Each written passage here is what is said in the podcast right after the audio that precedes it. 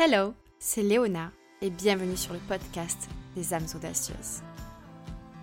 Dans cette nouvelle saison, je t'invite à prendre la route avec moi pour le nouveau monde. Deviens l'héroïne de ta vie et rassemble les pièces du puzzle afin de prendre ta place.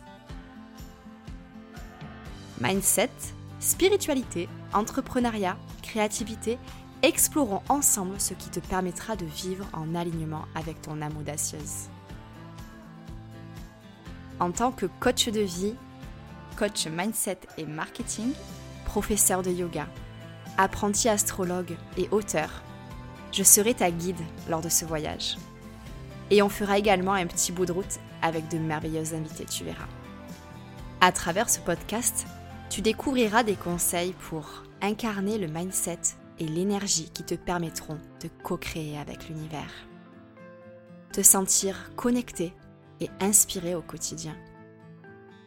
Créer une entreprise du nouveau monde, alignée et magnétique. Et ce n'est pas terminé. Tu auras accès à des méditations exclusives afin de te connecter à ton âme audacieuse.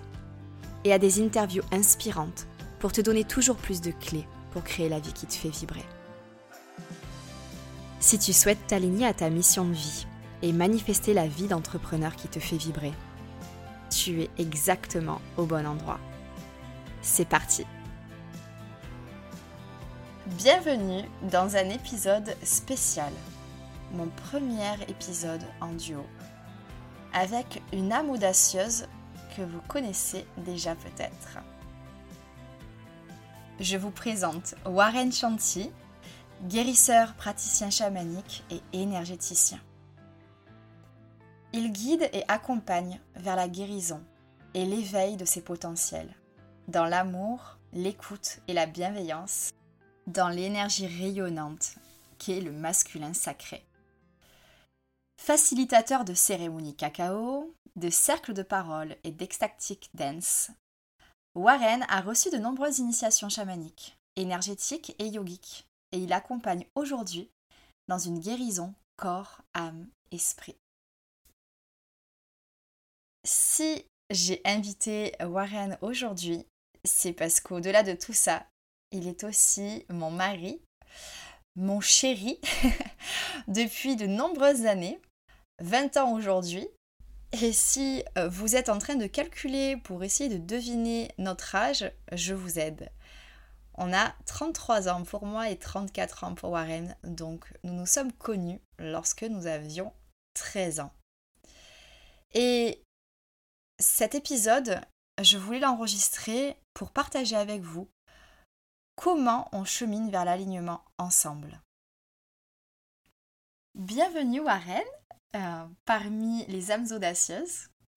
Merci beaucoup, merci pour cette invitation. Donc euh, aujourd'hui, euh, ça va être assez spécial, hein, puisque du coup c'est la première fois que, j'enregistre un, podcast en duo. Donc on va voir un petit peu où le flow va nous emmener. Et euh, on a préparé quand même un petit peu hein, pour qu'il y ait un fil conducteur et que vous puissiez euh, suivre ce cheminement vraiment vers l'alignement, justement. Et comment commencer? Eh bien, tout simplement par le commencement. donc par notre rencontre. Euh, quand donc j'avais 13 ans et Warren en avait 14. Et que nous nous sommes rencontrés au collège. Donc, euh, ben, commence. Comment, euh, comment ça s'est passé euh? Parce que c'est toi qui m'as vu en premier? Ouais, complètement. Bah, avant de commencer, déjà, je souhaite la bienvenue à toutes les personnes qui, qui écoutent ce podcast et merci encore une fois de cette invitation. Je suis très heureux de partager ce moment avec toi et avec tous tes auditeurs. Auditrices Auditrices, ouais. bon, je pense qu'il y aura peut-être quelques hommes. du coup, ben, notre rencontre, c'est vrai que remonte à, très, très loin. Hein. C'était dans la cour de récréation au, collège. Et euh, effectivement, je t'avais remarqué euh, un an avant qu'on se rencontre officiellement dans la même classe. Et en fait, j'étais en train de discuter euh, avec un pote dans la cour de récré. Hein. et je me souviens que toi, tu arrivé en courant avec une, une copine à toi pour embêter le pote avec qui j'étais. Et je me souviens avoir t'avoir remarqué, j'ai certainement remarqué ton énergie à l'époque. Je me souviens que de tes cheveux clairs. Alors non, je me souviens jamais des cheveux des gens, de la couleur des cheveux. C'est vrai que si je demande à Warren, ah, tu as vu cette personne? Et du coup, mais elle était brune, blonde, aucune idée. Les cheveux, c'est vraiment quelque chose que je ne retiens pas. Moi, c'est vraiment une coiffure épique. Donc j'avais une coiffure épique. Ouais, enfin c'était juste euh, une ou deux tresses. Je me rappelle qu'il y avait la, la, tresse avec tes cheveux blancs. Et euh, je me souviens de, ton énergie rayonnante, en train de rigoler. Euh, vraiment, voilà, l'enfant intérieur dans toute sa splendeur. donc je me suis vraiment souvenu de, de cette rencontre quand après on s'est rencontrés plus tard. Je me suis souvenu que c'était toi à ce moment-là que, que j'avais vu. quoi. Et du coup, moi, c'était du coup quand j'avais 13 ans, donc c'était un an plus tard. Et euh, la première fois euh, que je t'ai vue, c'était vraiment la plus étrange sensation euh, connue jusque-là dans ma toute courte vie. Hein. cette sensation de temps en fait qui ralentit. Je me rappelle encore euh, comme si c'était hier. Il y a, je, t'ai vu, tu étais en train de parler euh, avec des potes, euh, il y avait des filles avec toi et tout ça, tu étais super chill, le mec cool et tout ça. C'est pas ça en fait qui m'a qui m'a marqué, c'est vraiment quelque chose au niveau de l'âme quoi. Quand je t'ai vu, le temps il ouais, il s'est vraiment mmh. il a ralenti et je m'en souviens encore de je me suis dit ce mec là il y a un truc. C'est Warren Chanchi. Il y a un truc, c'est quelque chose de ouais, vraiment très spécial à, expliquer. J'ai su que, es que tu allais avoir... En fait, c'est mon âme qui a su, mm. qui t'a reconnu, quoi. Parce que moi, à l'époque, j'avais 13 ans, euh, j'étais sortie avec personne, euh, j'étais euh, ultra naïve, pas du tout dans les trucs de ouais euh, les mecs machin et tout j'étais plus euh, avec euh, mes copines bien évidemment que voilà j'adorais d'ailleurs traîner avec mes potes aussi j'avais beaucoup de potes mecs donc c'était vraiment de la naïveté à l'état pur et juste ouais mon âme c'est vraiment mon âme qui a fait wow ça y est, on s'est retrouvés, yes. Moi j'ai eu cette sensation, hein, tout ce que tu décris, je l'ai eu, mais voilà, quand on s'est réellement rencontrés l'année d'après, que je t'ai simplement remarqué, mm. Parce que pour moi, quand je t'avais vu justement l'an avant, euh, tu étais dans la classe en dessous, étais, tu faisais euh, jeune encore. Ouais, j'étais une, une, gamine, j'avais 12 ans. Oui, voilà. Mais euh, voilà, entre les, cette année-là, entre ce moment-là et l'année d'après où on s'est retrouvés dans la même classe, il y a vraiment eu un changement. Je pense que c'est le fait de passer dans la classe supérieure. On gagne en confiance, un peu en maturité. Là, il y a vraiment eu ce, changement. Et là, il y a eu cette connexion incroyable. Et quand j'ai appris à te connaître, ça a été une évidence Incroyable. Et puis même dans ton thème astral védique, euh, il est dit que tu as fait une rencontre à tes 14 ans et que c'est à partir de ce moment-là où tu t'es incarné quoi. Donc avec le recul, c'est juste ah, incroyable, C'est incroyable. Ouais, j'ai vraiment tout de suite senti euh, ce, lien qui était euh, différent, complètement différent, un lien unique que, qu'on avait ensemble. Et ouais, ça a été super puissant. Dès le début, euh, quand on a commencé à se rapprocher euh, un petit peu, je me souviens, on écoutait de la musique sur les, marches euh, de, la cour de récré. Ouais. Écouter Marilyn Manson à l'époque. c'est ça qui nous avait rapprochés, que je t'avais prêté un CD ou une, vous t'avez prêté la cassette, je sais plus. Un, CD, ouais. On s'échangeait les albums en se mettant des petits post-it, en se disant ouais, ma piste préférée c'est celle-là, et toi, comme bref. On s'est connecté par la musique. Ouais. C'est rigolo. Ouais, c'est vrai. Et c'est vrai que Marie Manson, c'était une façon d'extérioriser euh, et de transmuter euh, toute notre noirceur. Euh, c'est vraiment un effet catharsis par cette, par cette musique-là qui nous a permis de vivre une adolescence plutôt saine hein, quand même. Hein. Ah, complètement. Après, c'était tout l'art qui, qui découlait aussi de... Exactement, tout l'univers hein. visuel. et puis ce côté rebelle aussi, vraiment. donc... Donc voilà, donc ça c'était euh, les débuts de notre, euh, de notre histoire, notre rencontre. Un lien euh, incroyable tout de suite à émerger entre nous. Ouais, alors qu'on était très jeunes quoi, donc enfin l'amour peut naître à n'importe quel âge réellement quoi. C'est une reconnexion en fait. Exactement. Et il y a vraiment des choses qui ne s'expliquent pas, mais pourtant ben, c'est là quoi. Et à partir de là, on est devenus du coup euh, inséparables en amitié, en amour. Oui, parce que c'est ça qu'il faut préciser qu'on n'est pas sortis ensemble tout de suite et on n'est pas restés euh, ensemble de ce moment-là jusqu'à aujourd'hui. On a eu quand même une petite, euh, jeunesse, entre guillemets. on a eu des copains, copains pour Léona, copines pour moi. Mais c'est vrai qu'à chaque fois, on, s'est toujours retrouvés et c'était voilà, c'était impossible de rompre le lien, en fait, le lien profond qu'il y avait entre nous. Et ça, on l'aurait bien, bien compris au jour d'aujourd'hui. Et puis, on était tout le temps ensemble, on dormait l'un chez l'autre. Enfin, c'était même compliqué pour le copain ou la copine en question parce bah que, en fait, concrètement, je pense qu'on avait peur de cet amour qu'il y avait entre nous. C'était euh, presque ingérable, quoi, pour notre petite, euh, petit corps, notre petite existence, là, de mm. comprendre ça. C'était. Euh, c'était ouais c'était compliqué à gérer à notre âge quoi donc on a géré comme on a pu mais on a plutôt géré correctement je pense en tout cas alors du coup moi je pense que ce serait cool d'expliquer un petit peu rapidement comment on était en étant adolescent parce que c'est quand même là qu'il y a beaucoup de graines qui sont plantées euh, sur euh, tout ce qui va être authentique et des choses qu'on a tendance ensuite à étouffer quand on devient adulte. Donc euh, voilà, je voulais te demander un petit peu ben, comment tu étais quand tu étais adolescent. Donc je te laisse donner un petit peu ta version et moi j'agrémenterai. je vais donner ma version, mais c'est vrai que j'aurais bien aimé t'entendre toi me décrire de comment tu, tu, tu penses que j'étais Enfin, comment là, bah, Commence-toi et après je donnerai ma version alors. alors, moi à cette époque, euh, là j'étais vraiment. Euh, j'étais 100% dans, dans l'instant présent, sans soucis, pas d'inquiétude, zéro stress. Euh, vraiment le l'ado cool quoi. Tout allait bien. pour moi, la vie c'était une longue soirée en famille ou entre amis. Hein, parce que voilà, un coup en famille, un coup entre amis, mais c'était une soirée. Une fête sans fin en fait. Euh, et par contre, les études, c'était pas du tout euh, mon truc, même si euh, il m'arrivait d'écouter un minimum, c'est ça qui me sauvait un petit peu, mais voilà, j'avais vraiment pas des, bonnes notes et je travaillais jamais à la maison. J'allais en cours juste pour cultiver en fait ma relation aux autres, apprendre à connaître les autres dans leurs différences, dans voilà, c'est de l'enrichissement personnel. Euh, et donc voilà. Euh, T'amuser, faire du skate. Ouais, ah oui, alors ça, oui, j'étais euh, skater à l'époque. Look skater aussi. Hein. Look skater. Je traîner au skatepark. Être en groupe. Être en groupe, on faisait skatepark. À l'époque, on allait à McDo manger des, des McFlurry, je me rappelle. on allait les sorties ciné. Enfin, c'était, voilà, pour moi, la vie, c'était juste de l'amusement et j'ai bien profité. J'ai vraiment profité de chaque instant. À l'époque, on n'avait pas les smartphones d'ailleurs, ça c'était vraiment une très bonne chose. On n'était pas collé à nos téléphones toute la journée, à les réseaux sociaux, il n'y en avait pas.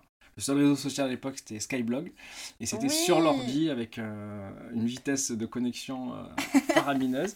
et on parlait sur MSN. Hmm. Ouais, on parlait sur MSN. c'était vraiment une époque où c'était plus facile, je pense, d'être dans l'instant présent. Ouais, vraiment, vrai. on en a vraiment pu profiter et euh, c'était, c'était génial. Et pour me décrire un petit peu plus dans comment j'étais, comment j'étais perçu, euh, j'ai, toujours eu cette facilité à, à être apprécié de, de, mon entourage parce que j'ai, toujours été à l'écoute en fait de, de, toutes les personnes qui, qui me parlent. Il y a un caméléon aussi. Euh, un caméléon, ouais. caméléon parce que j'adore en fait apprendre à connaître tout, tout, le monde dans leurs différences et euh, pouvoir passer du temps avec eux. Il faut un peu s'adapter aux personnes, mais ça a toujours été quelque chose de, très naturel. C'est pas quelque chose qui est, euh, que je calculais. C'est, je, je, je, me suis toujours entendu avec tout le monde en fait. j'ai, pas de. c'est vrai, c'est fou ça. J'ai pas de, de, gens que je n'aime pas. Euh, j'ai toujours apprécié tout le monde et dans, dans, dans, dans la différence. Bah, du coup, moi, je trouve que tu t'es très bien décrit. Et moi, de mon côté, comment j'étais? Ben, J'étais déjà très connectée euh, à mon âme, sans pouvoir mettre des mots dessus, hein, mais euh, j'étais très connectée à mon âme, toujours avec mes journaux, à écrire, avec le rêve de devenir une auteure publiée quand je serai grande, rêve réalisé. Euh, un appareil photo à la main, tout le temps, à écouter de la musique, à chanter sur ma chaise euh, au milieu de ma chambre. Avec mon petit euh, livret de paroles. en introspection, autant qu'extraverti, vraiment. un vrai bout en train, toujours à plaisanter, à vouloir donner le sourire. Très proche de mes amis, l'avocat des pauvres. D'ailleurs, j'étais du coup très, euh, on va dire, euh, très intéressée par les études. J'adorais apprendre. Mm. Mais j'étais euh, le genre d'élève qui avait pourtant des cols et plein de mots dans le carnet parce que j'étais tout le temps la rebelle en train de pointer du doigt les dysfonctionnements, à vouloir donner la parole à ceux qui ne l'avaient pas. Et, et du coup, c'était un mix assez, je pense, déstabilisant pour les professeurs parce que du coup, j'étais j'étais la meilleure de la classe et en même temps, j'étais celle qui n'arrêtait jamais de parler. Euh, ils ont essayé à plusieurs reprises. Hein. Il y a toujours eu un truc avec les mots en fait. Ça m'a valu euh, pas mal de colle, comme je disais. Et c'est euh, aussi au cœur de cette période que j'ai complètement perdu confiance en moi. Donc c'est une période que j'ai à cœur parce que c'est là où j'ai rencontré Warren. Et en même temps, c'est là où j'ai été complètement détruite en fait, après des mois de harcèlement scolaire. Donc euh, c'est assez... Euh, ouais, il y a une dualité ici euh, qui est intéressante. Mais j'avais donc mes amis, dont Warren, qui a été incroyable lorsqu'il a appris que je me faisais harceler depuis au moins six mois, et mes parents qui m'ont soutenue. Et, et, du coup, ça m'a permis de passer quand même cette période. Ça a été vraiment moment de ah, d'étirement, quoi. De... C'est vraiment ça, quoi. Il y en a qui ont mal quand ils grandissent, ben, c'était ça, quoi. Mais c'était euh, mon âme euh, qui, qui, qui a eu mal autant Enfin, autant de douleur que de plaisir en fait et de mmh. joie à grandir quoi. Donc euh, un sacré mélange et puis ensuite on... ben, je sais pas si tu veux donner peut-être toi ta vision de moi de l'époque. moi ouais quand je te voyais je te voyais déjà pleine de vie, euh, vraiment toujours sourire. Ça, c'est vraiment quelque chose qui m'a toujours plu, ton magnifique sourire que tu as depuis toujours, hein, que tu as toujours aujourd'hui, qui me fait toujours autant craquer. Euh, cette, euh, cette envie toujours d'aller vers l'autre, cette grande écoute que tu as, parce que j'ai parlé de moi que j'adorais écouter, mais ça j'ai vraiment retrouvé chez toi. Et, C'est vrai que j'étais la confidente et la coach en fait de toutes ah mes amies. Complètement. Puis de moi, nous, on s'aidait beaucoup mutuellement déjà à l'époque, on s'écoutait énormément, on, s'aidait à trouver des solutions, à, avancer chacun, euh, chacun et l'autre ensemble et euh, séparément. Hein. Vers l'alignement déjà. Mm. Et euh, j'adorais aussi ton intérêt, ton ouverture dans tout. Comme, comme moi en fait, mm. on a toujours aimé à s'ouvrir à tout, essayer ce que chacun propose à l'autre. Donc déjà à cette époque-là et toujours au jour d'aujourd'hui. Mm. Et ouais, ce rayonnement naturel euh, que tu as, comme s'il y avait un soleil en toi, euh, irradiant. Quoi. Ah, ça me touche. je, je, je, je, me euh, triture et je, je, je gigote alors que bon, ça fait 20 ans qu'on se connaît, mais ça me fait toujours, ça me touche toujours autant. donc voilà, un petit peu. donc vous voyez que finalement, les personnes qu'on a été adolescents, et même enfant, hein, euh, c'est les personnes vers lesquelles euh, on a repris contact en fait, on a mmh. recheminé vers cette version de nous pure et authentique. Euh, mmh. Ensuite, quand on a passé justement cette période où on est devenu adulte, quoi, mmh. où on devient adulte, on essaye de rentrer dans le moule, ça se passe pas forcément comme on le pensait. Et justement, je pense que ça pourrait être intéressant de parler de notre cheminement vers notre mission de vie et de ces grandes étapes. Ah mais complètement. Si on veut tout comprendre, il va falloir tout expliquer. Donc c'est parti. Alors, euh, je vais commencer, si ça te va. Ouais, ouais, ça va. Euh, moi, j'ai commencé très rapidement euh, à travailler dans diverses agences de communication ou dans des services marketing de grandes entreprises après avoir obtenu une licence professionnelle en marketing et en communication et malgré le fait que ben voilà, c'était un métier très polyvalent, euh, très stimulant, j'ai commencé en fait à m'éteindre parce que ça manquait euh, clairement de sens. Euh, ce qui est intéressant aussi à préciser, c'est que j'ai toujours été en intérim. Je n'ai mmh. jamais voulu avoir un CDI. on me l'a proposé maintes et maintes fois, hein, à chaque fois d'ailleurs, à l'issue de chacune, chacune de mes missions d'intérim, on me proposait un poste en CDI. Et ce n'était pas possible. Il y avait quelque chose en moi que je ne comprenais pas en fait et aujourd'hui je sais que c'est mon âme qui me disait ce n'est pas possible. Cette euh, équation euh, n'existe pas. Tu ne peux pas être en CDI, tu ne peux pas travailler pour un employeur et être salarié sur du long terme. Tu vas te sentir mourir en fait. Et déjà en intérim, quand j'avais quand même des longues missions, hein, euh, c'était ce que je ressentais. Donc euh, voilà, je pense que c'est une chose marquante euh, qui est importante à préciser parce que en fait déjà là, je sentais cette valeur de liberté euh, qui me possédait en fait euh, et que j'incarnais complètement euh, en restant en intérim. Cette valeur aussi de liberté dans le fait d'être, d'avoir beaucoup de polyvalence, d'être multitâche. Mm. J'ai appris énormément de choses, du coup je suis, j'ai plein de casquettes comme vous le savez. Et, et c'est aussi ce début dans la vie qui m'a permis d'en prendre conscience en fait. Donc tout est juste, absolument tout. Et toi, du coup, euh, bah, dis-nous un peu euh, comment ça s'est passé, ton entrée dans le monde euh, adulte, après, donc du coup, tes études.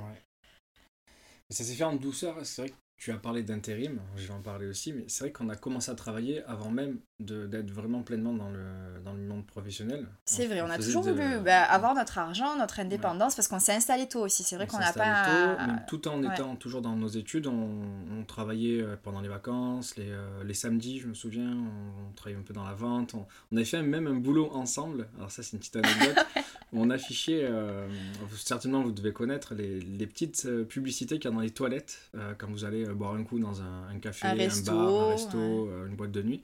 Les petites affiches ou autres ouais alors on a été dans des endroits très craignos dans en Marseille on habitait à Marseille à l'époque. Oh là là oui le quartier dans le centre-ville de Marseille. Tu te rappelles il y avait même un endroit où on, a, on est on n'est pas, rentré. pareil c'était énergétique notre là. âme, notre âme nous a mis un stop, elle nous a dit non ne rentrez pas et on n'y est pas allé. Du coup on était à deux sur le Dax. C'était tellement marrant on faisait ça en, Dax en, deux roues euh, avec notre sac avec toutes les affichettes. Mais c'était voilà. Vraiment la petite anecdote pour dire qu'on a, on a commencé à rentrer dans le monde de professionnel avant même d'avoir fini nos études. C'est vrai. Et euh, du coup, alors moi, ce que j'ai fait, donc tout à l'heure, je disais que vraiment les études, ça n'a jamais été mon, mon, délire, que je détestais ça. En fait, si je détestais le système général. Euh, très vite, je me suis orienté sur des études professionnelles et plus précisément dans l'électricité. Donc ça, euh, petit clin d'œil de, de l'univers. Sur l'énergie. Ouais, sur le, le, la route de l'énergie à cette époque-là. Pas la même, mais une énergie quand même. Et à l'époque, euh, donc à la sortie des études, je pensais trouver direct un, boulot en tant qu'électricien, mais c'était le début de la crise économique en France où vraiment il y a une crise qui s'installait et les employeurs ne voulaient plus perdre de temps à embaucher des, jeunes diplômés, ils voulaient vraiment des, gens qualifiés pour qui leur apportent de l'argent de suite. Donc très difficile euh, au début. Donc j'ai enchaîné des, des boulots euh, d'intérim. Donc voilà, on, y revient. Euh, je fais de la manutention, donc voilà, des choses très simples. Hein. beaucoup d'inventaire, beaucoup de manutention, déchargement de conteneurs, ce genre de choses. Mais j'ai fait tous les rayons possibles et inimaginables de, de vente, prêt-à-porter, parfumerie, euh, j'ai fait du par prêt-à-porter féminin et masculin, euh, de maroquinerie, bijoux, enfin plein plein plein de choses et ça a été super enrichissant parce que j'ai pu fréquenter différents milieux aussi euh, sociaux parce que c'était différents magasins. Mmh. Donc super enrichissant en relations humaines de par mes collègues mais de par la clientèle aussi. Donc c'était pas un hasard cette crise économique, je pense qu'elle m'a vraiment amené à vivre tout ça. À développer ton relationnel en fait. Exactement, relationnel qui a toujours été euh, une facilité chez moi, mais que j'ai approfondi, que j'ai énormément développé. Et un jour, on était en week-end euh, avec. Euh, dans une roulotte. une, barre de réseau, enfin vraiment un truc de. impossible à, communiquer. Et je reçois une annonce que d'Enedis, de Pôle emploi, qui dit qu'ils embauchent chez ERDF à l'époque, ça ne s'appelait pas Enedis.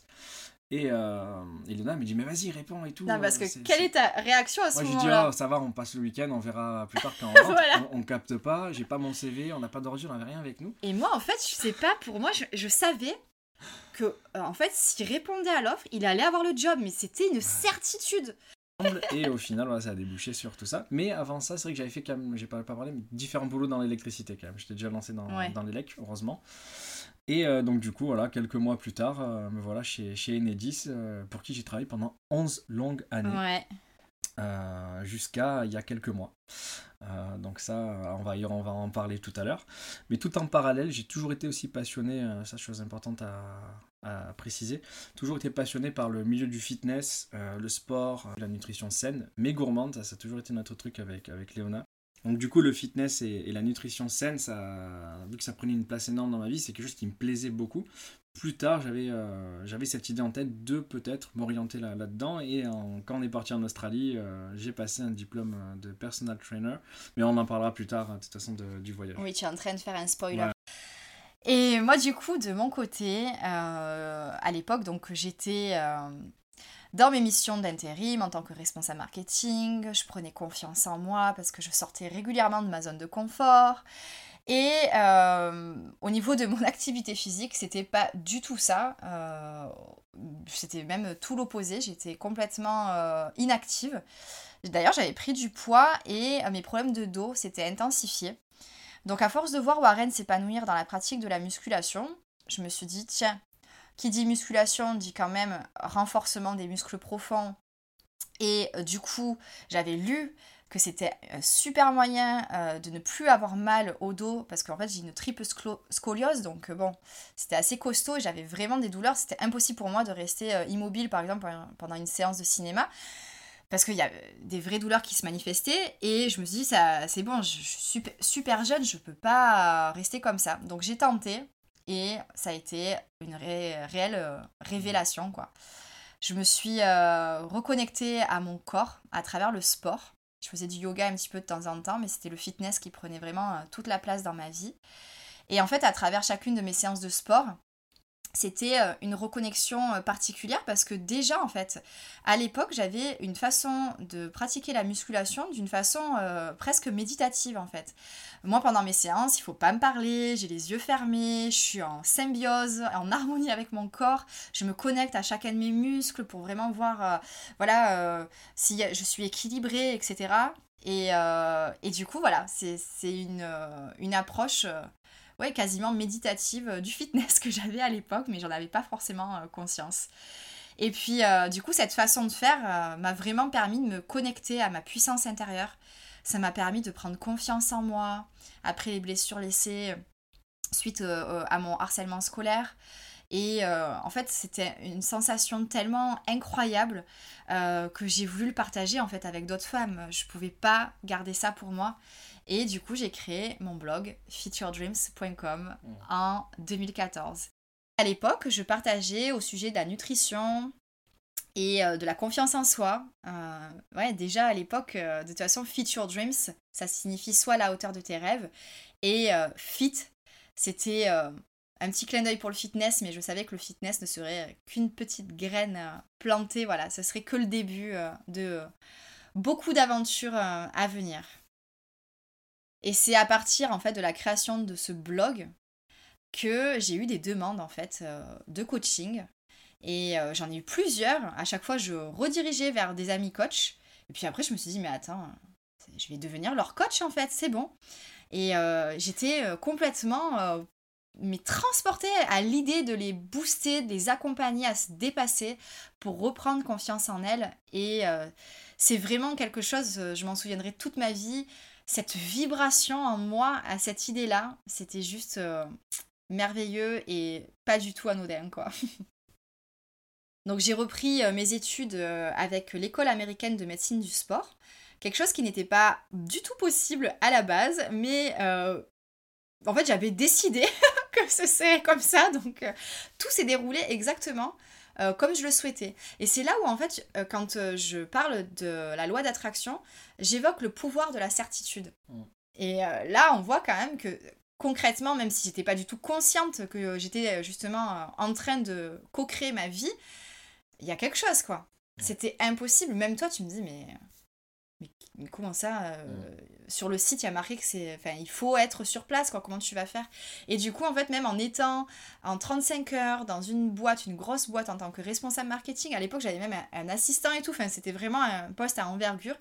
Mais j'ai réussi à tout goupiller pour faire les déplacements à l'étranger. Euh, et me former. Et ça a été vraiment deux années complètement folles où je me suis prouvé qu'en fait tout était possible dans la vie.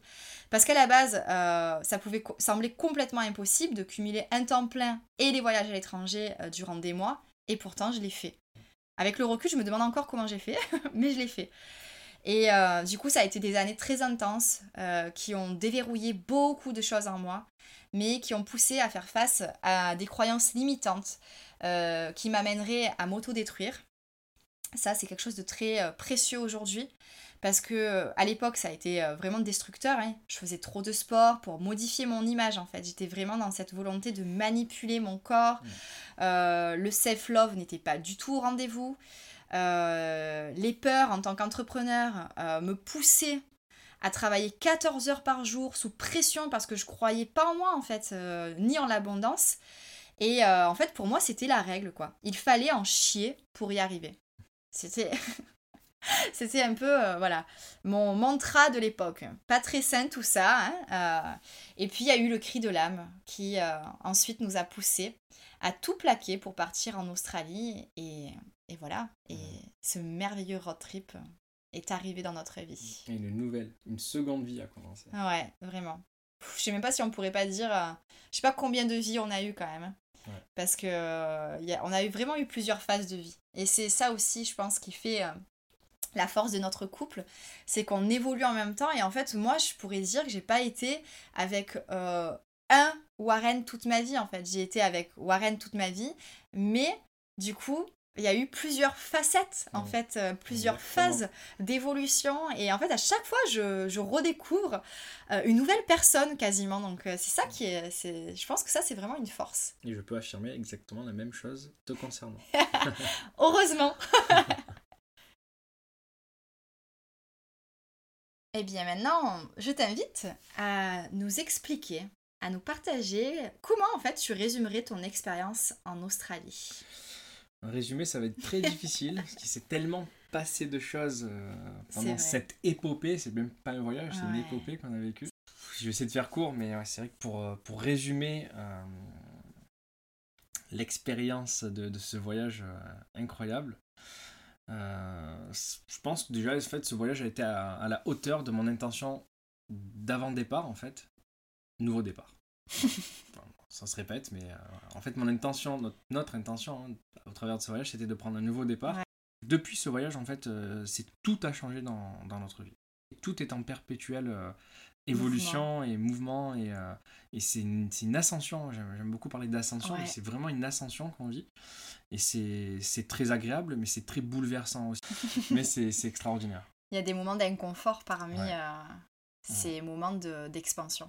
ouais, Donc du coup, euh, ouais, ben, même pour illustrer, hein, avant ce voyage, pendant une décennie pratiquement, euh, ça a été pas stagnant, mais ça a été une routine qui s'est installée une stabilité en fait. Une stabilité, voilà, avec le sport, euh, boulot, euh, fini le boulot, on va au sport, on, fait notre entraînement, on rentre à la maison, on prépare à manger. on, adorait euh, voyager le week-end. Voilà, on, passait beaucoup de temps à voyager, mais c'était en fait, on pouvait résumer ça quoi, travailler, faire du sport, voyager, les moments en famille, avec les amis qui n'étaient plus forcément très alignés aussi à un moment donné. Et rester, on était un petit peu voilà, dans ce mouvement ouais, dans coincé dans un mode de vie qui n'était pas forcément euh, ce qui nous faisait, euh, qui nous permettait de nous révéler, quoi. J'avais l'impression de pas être dans, dans une... La vie, cette vie me convenait dans un sens, mais j'avais pas l'impression que c'était ma vie, en fait. J'avais l'impression de vivre la vie de quelqu'un d'autre. Mm. C'est pour ça qu'on a décidé de, de tout plaquer et de, de, partir, parce que ça devenait toxique à force. Au début, on s'en rend compte, on en prend conscience, après on le vit, on se sent plus aligné du tout avec, euh, avec ce train de vie, ce torrent en fait dans lequel on se Mais ça a été très rapide quand même. Oui, hein. ça a été très rapide. En fait, on, a, on s'est rendu compte euh, qu'on commençait à se sentir, on commençait en fait à étouffer dans notre propre vie. Ça. Et c'est là où on s'est dit, bon, ben allez, euh, on va partir loin. Quand on a, on a dit euh, Australie, notre cœur il a fait ah. boum, allez, c'est bon. On a eu notre permis vacances-travail en un claquement de doigts quasiment et, et c'était bon. Euh, on pouvait partir dans l'année qui suivait. Ça a été très rapide quoi. Et en fait, l'Australie est venue complètement bouleverser ma vie pour me sortir de ma zone de confort, en fait, mais qui était devenue une zone de confort toxique où j'étais euh, dans le contrôle absolu de, de, de toute ma vie. Parce qu'en fait, j'étais en recherche de quelque chose dont je ne connaissais pas l'existence encore, mais je savais qu'il y avait autre chose. Et euh, voilà, le fait de partir, en fait, j'ai découvert aussi, ça chose super importante, qu'en fait, on, peut tout changer dans notre vie, mm. à condition, en fait, de, de, le vouloir. On en est tous capables, mais il suffit de le vouloir euh, et d'y croire. Quand on prend la décision, il y a quelque chose qui change. La réalité change. La réalité change. On, est, on a un regain d'énergie énorme parce qu'il y a cette l'énergie de la vie, en fait, du mouvement qui, qui, qui, qui, nous possède en quelque sorte. Et on peut tout mettre en œuvre pour aller vers, vers ces changements. Et ça a été très rapide euh, nous concernant, et je pense que ça peut être très rapide pour tout le monde. Il suffit d'y croire. Et donc ce voyage, c'était une profonde, profonde remise en question euh, de qui je suis, en fait, qui j'étais, pourquoi je suis là. Euh, et ça m'a appris à, lâcher prise, en fait. Lâcher prise, avoir confiance en la vie, en, en le plan, en quelque sorte aussi. et ça m'a appris à m'écouter à moi avant toute chose et arrêter d'écouter ce qu'on voulait de moi. Je voulais ce que, que je sois en, de par les proches ou de par la, société. une reconnexion en fait, une reconnexion à l'âme, une reconnexion à, l'invisible, une reconnexion à l'univers. Voilà, ça a été la réalisation de pourquoi je suis. Donc je parlais euh, tout à l'heure de, cette passion que j'avais pour le, monde du fitness, la nutrition, tout ça. Et à cette époque-là, donc euh, exercé en, tant qu'électricien, hein. mais quand j'étais à la salle de sport, j'adorais, en fait, j'étais passionné parce que j'avais fait là par contre, j'ai adoré étudier euh, par moi-même, hein, autodidacte, sur le, mouvement sportif, les exercices à faire, les différents entraînements. Enfin voilà, j'ai vraiment développé des connaissances énormes, je pense, autant vraiment qu'un coach. Et je donnais donc des conseils à des amis, je créais des programmes, mais vraiment voilà, non professionnellement. Et j'avais cette idée à la tête de devenir coach un jour. Je pensais vouloir devenir coach sportif. Et donc en Australie, je me suis mis à la recherche d'un diplôme, d'une certification pour devenir coach. Et en fait, j'ai trouvé ça, mais c'était une école américaine. Euh, où on pouvait donc passer les diplômes partout dans le monde. Donc c'était tout en anglais. Donc là, gros challenge pour moi. J'étais très très mauvais en anglais à l'école parce que ça, les profs ne me, ça m'intéressait pas la façon de présenter la chose. Mais j'ai énormément regretté et ça, si j'ai un conseil à vous donner, s'il y a des jeunes parmi vous qui, euh, qui sont en cours, apprenez l'anglais. Vraiment, ça vous servira et vous serez ultra heureux de parler anglais quand vous partirez voyager voilà. Donc du coup, j'ai réussi à euh, me dépatouiller, à passer cette certification tout en anglais. Donc ça m'a vraiment montré qu'on peut, on peut vraiment faire en fait ce qu'on veut. quand on a un rêve, on peut aller au bout et il n'y a rien qui peut nous arrêter. Donc là, j'ai en très peu de temps, j'ai appris l'anglais, j'ai passé cette certification, je suis devenu personal trainer dans coach sportif. Mais au final, je n'ai jamais exercé en tant que tel. Ça a plus été euh, le fait de me prouver que je pouvais le faire et euh, voilà, que rien ne pouvait me, je me rappelle, c'était studieux, il avec son ah petit carnet, il avait, je lui avais dit tiens fais des fiches, alors il avait fait toutes les fiches, je lui posais des questions, c'était... Ah j'ai jamais été autant studieux de ma vie, j'avais vraiment mon cahier, j'apprenais tous les jours, alors parce qu'on travaillait en même temps, il faut... Mm. C'était très séduisant d'ailleurs. C'était la, la, deuxième année, parce que la première année en Australie on a fait vraiment que du voyage, on a un peu travaillé à la ferme pour pouvoir euh, gagner de l'argent et avoir notre second visa la deuxième année, mais la deuxième année on a travaillé à temps plein tous les deux et avec ce temps plein, je travaillais tous les soirs, je travaillais le week-end, tous les deux, on était tous les deux en certification. Oui, parce que moi, je suis passé ma, ma, certification pour devenir coach de vie. Coach de vie. Avec une école australienne. Donc, c'était, euh, ça a été une période ultra intense. Hein. On était super bien en Australie avec ces énergies-là, mais ça a ah été un, du dépassement de soi de... partout, dans tous les, les domaines. Ouais. Et euh, donc je me suis prouvé que je pouvais faire cette certification et ensuite avec Léona on a décidé de passer une certification en tant que professeur de yoga aussi tout en anglais à Bali. Euh, donc ça a, été, ça a été un dépassement de soi énorme encore, euh, c'était, juste incroyable. Et là il y a plein de choses qui se sont mises en place aussi à, à ce moment-là. on a fait des rencontres formidables. on s'est reconnecté à l'énergétique vraiment à ce moment-là. de façon consciente en fait avec la, le Reiki qui est venu en fait sur notre chemin ça, c'était en, Indonésie où une maître, on a croisé le, chemin d'une maître Reiki. Qui, euh, qui, était en retraite dans le même endroit que nous. D'ailleurs, je parle hein, de, de, ce moment de reconnexion au yoga dans l'épisode précédent, donc euh, si jamais ça vous intéresse, n'hésitez pas. Ouais. c'est extra. C'est vrai que là, on va pas tout, tout déballer dans, dans, ce podcast, mais ça a été juste incroyable et euh, ça a été vraiment de la reconnexion, euh, reconnexion, reconnexion, reconnexion, sans, sans, cesse depuis, et ça continue aujourd'hui. Donc le Reiki qui est venu euh, dans notre vie, on, a, on s'est formé, donc on a reçu les enseignements Reiki euh, en Australie. Juste incroyable aussi. Ça a, été, ça le début en fait de vraiment, de là, moi personnellement où j'en suis aujourd'hui, professionnellement aussi. Donc du coup, on est, sur mon chemin est venu des, des enseignements et des enseignants surtout euh, juste incroyables qui m'ont mm. transmis leur vision, leur vision de vie, leur vision de, de leur pratique énergétique euh, et autres. Euh, et tout, ouais, tout s'est présenté sur ma route en toute fluidité. parce que voilà, je, sais que je suis sur le bon chemin et c'est, je pense que c'est vraiment une façon de, de se le vérifier et d'en être sûr. Quand tout est fluide, c'est qu'on est, on est là où on doit être. Alors après, attention, c'est vrai que quand j'ai tendance à dire ça moi aussi.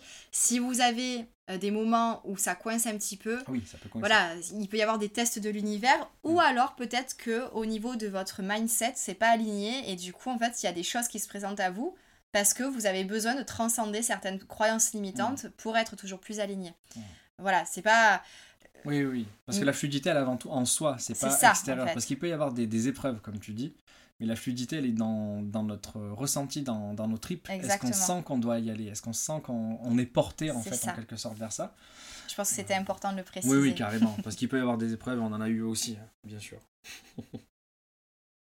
Et pour ma part, euh, l'Australie, ça a vraiment été euh, un réalignement en fait, Mm. une, une reconnexion, mais il y a vraiment cette image voilà de d'un pilier de lumière en fait qui rentre par le sommet de mon crâne, qui va jusqu'à mes pieds, et c'est vraiment un réalignement, une reconnexion, Mm. mais à la terre et à l'univers Ah et ainsi, à- ainsi qu'à moi-même quoi. Mais euh, c'était euh, vraiment euh, une expérience complètement inattendue parce que du coup le quotidien m'avait quand même un peu coupé de cette euh, part de moi très connectée à mon âme. Pourtant je l'étais tellement quand j'étais adolescente et enfant. Et euh, là je- on était un petit peu coupé aussi parce qu'en plus c'est un petit peu tourné à la dérision et moqué hein, par les proches. Mm. Donc, euh, pour vouloir un petit peu rentrer dans les cases et correspondre à ce que la société attend de nous, être très cartésien, consumériste, et puis ensuite euh, on avance, productivité à fond. Mm. euh, c'est- J'étais plus dans cette vibe-là, en fait, juste avant de partir. Et alors, quand on est parti, ça a été euh, juste, voilà, une connexion intense à moi-même, à l'univers, à la terre, Mm. et euh, à notre couple aussi. C'était Mm. merveilleux. Et en fait, pour moi, si je devais résumer cette expérience euh, de, vo- de, de voyage, de vie et de road trip en Australie, ça serait par le mot lâcher prise. Ah ouais. Parce que du coup, moi, je, quand on est arrivé en Australie, euh, j'ai été euh, gravement malade. J'aurais pu y passer. hein. C'était euh, le syndrome du choc toxique. Et euh, ce type de syndrome, en fait, quand il n'est pas euh, identifié, beaucoup d'ailleurs, ça arrive euh, quand même assez, c'est arrivé assez souvent en France. Je sais pas où ça en est depuis, mais il y a beaucoup de femmes qui sont mortes parce qu'en fait, euh, les médecins ne, ne savaient pas. D'ailleurs, quand je suis rentrée en France et que j'ai dit que j'avais eu ce syndrome du choc Mm. toxique à la gynécologue euh, chez laquelle j'avais été, elle m'a dit c'est quoi encore ce truc à l'américaine? Ouais. Enfin bref, j'ai failli en mourir quand Et même. tu vois, hein. là, c'est l'exemple parfait de ce que tu disais tout à l'heure. Quand je parlais, moi, de fluidité, que tout est fluide.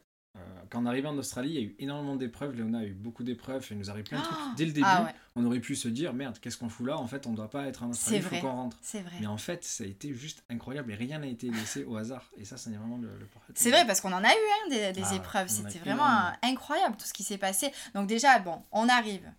Euh, J'ai le, le syndrome du choc toxique. Euh, pendant ma guérison, ouragan débit. Qui s'abat. Mais déjà, dès qu'on arrive, piqûre de fourmis euh, super dangereuse. On croyait que c'était- Oui, bon, mais ça, c'est un détail par rapport qui à tout ce qui... brûlé, généralement, on a eu plein d'épreuves euh, qui C'est nous ça. ont mis dans, les, dans des peurs au début. Ouais, mais euh, la, du coup, la, la piqûre de méduse, ouais, c'était euh, juste avant d'ailleurs le syndrome du choc toxique, Ouais. c'est vrai. Euh, Il y a eu l'ouragan débit. Ouais. Ensuite, on a eu des pannes euh, en plein désert, bloqués pendant 10 jours. euh, 4000 Dans le dollars de désert. réparation. Enfin, ça a été. euh, on a perdu énormément d'argent. Ouais. Oh, Pendant ce voyage, c'est incroyable tout l'argent qu'on a qu'on a, perdu, entre a laissé. guillemets. hein. Mais en fait, c'était juste qu'il fallait le laisser aller, Mm. quoi. Il fallait accepter et lâcher prise. C'était vraiment une invitation au lâcher prise du début à la fin. il fallait qu'en fait l'énergie de l'argent euh, puisse circuler librement en fait qu'on ne soit pas accroché à cette énergie en mode oh mon dieu mais si jamais nous arrive ça on aura besoin de ça On en a besoin, on en a besoin, mais en fait, non. On Ouais. n'a pas, si besoin que ça. c'est ça il faut vraiment voilà il fallait que ça circule il fallait euh, apprendre à se dire mais en fait l'argent ça part mais ça revient aussi en fait à accepter ce mouvement dans les deux sens ouais. De l'énergie. euh, Donc euh, ça, ouais, vraiment, euh, c'est un point super important de, ce, de cette expérience en Australie. Ça a été de- d'expérimenter ce lâcher-prise parce que aussi la deuxième année, je retourne en Australie et j'avais des cellules précancéreuses sur le col de mon utérus. Donc en plus, on voit que c'est toujours au niveau du deuxième euh, chakra, le chakra Ouais. sacré. Et euh, le chakra sacré, c'est le moteur en fait euh, de, en human design, c'est le moteur qui donne de l'énergie. Et en fait, j'étais tellement, comme je le disais précédemment, dans une peur de me dire de toute façon il faut en chier pour y arriver, que je travaillais tellement, je me mettais tellement de pression, j'étais tellement dure avec moi, qu'en fait je me consumais de l'intérieur quoi. Et ça s'est complètement euh, matérialisé en fait dans mon corps et, euh, dans la réalité. Donc euh, le lâcher prise ça a été la grande leçon. Vraiment. À chaque fois qu'on pensait qu'on contrôlait quelque chose, euh, tu pouvais être sûr qu'il arrivait un truc juste après, quoi. Carrément. Donc, euh, mais ça a été vraiment merveilleux, quoi. Ah, c'était Euh, magique de, du début à la fin. Et puis tellement de synchronicité la fois où à un moment donné, je te dis, quand on était dans le désert justement, je, en fait, on, on voyageait. Et à côté de ça, j'avais la chaîne YouTube Feature Dreams, j'écrivais des articles de blog, je continuais à travailler à côté. Mais c'était, euh, ça demandait énormément de travail. Et je dis en fait à Warren à ce moment-là, Oh, non mais là, en fait, j'en peux plus. Faut absolument que je ralentisse quoi. Faut là vraiment. Et là, tu me dis, Oh, il y a un voyant moteur qui vient de s'allumer. euh, Le pire voyant qui peut s'allumer sur le, Le tableau de bord. tableau de bord, ouais. celui qui est rouge et qui dit qu'il faut s'arrêter en fait. Voilà. Et euh, du coup, je lui dis non, mais arrête. En plus, moi, je pensais que c'était une blague. Parce que ça arrivait pile à ce moment-là. Il me dit, faut qu'on s'arrête. Je dis non, mais ça va, arrête un peu. De toute façon, on était obligé parce que j'ai essayé d'accélérer et ça accélérait plus. Donc, du coup, on s'est arrêté euh, en plein désert. On a appelé une dépanneuse parce que, quand même, on avait prévu d'avoir une, une autre carte SIM avec un autre opérateur. Ouais, enfin, bref, un heureusement, truc on a une barre de réseau au milieu Ouais. de nulle part, euh, au milieu vraiment de l'Australie, dans les terres, mais au plus profond, là où, sont toutes les mines, euh, là où justement ils extraient, Isa. euh, ils extraient les minéraux, euh, les opales et tout. Et euh, du coup, en fait, il y a le dépanneur qui est venu nous, nous chercher. Il nous Attends, a dit qu'on pouvait. euh, On était à un kilomètre près de la limite de remorquage gratuit compris dans notre assurance. Mhm. Donc ça, ça a, été- ça a été quand même un petit signe de... C'est clair. Si tu ralentis maintenant, parce que voilà, c'est... Là, t'as toujours- encore le temps, en fait. euh, tu y a- T'as encore une chance.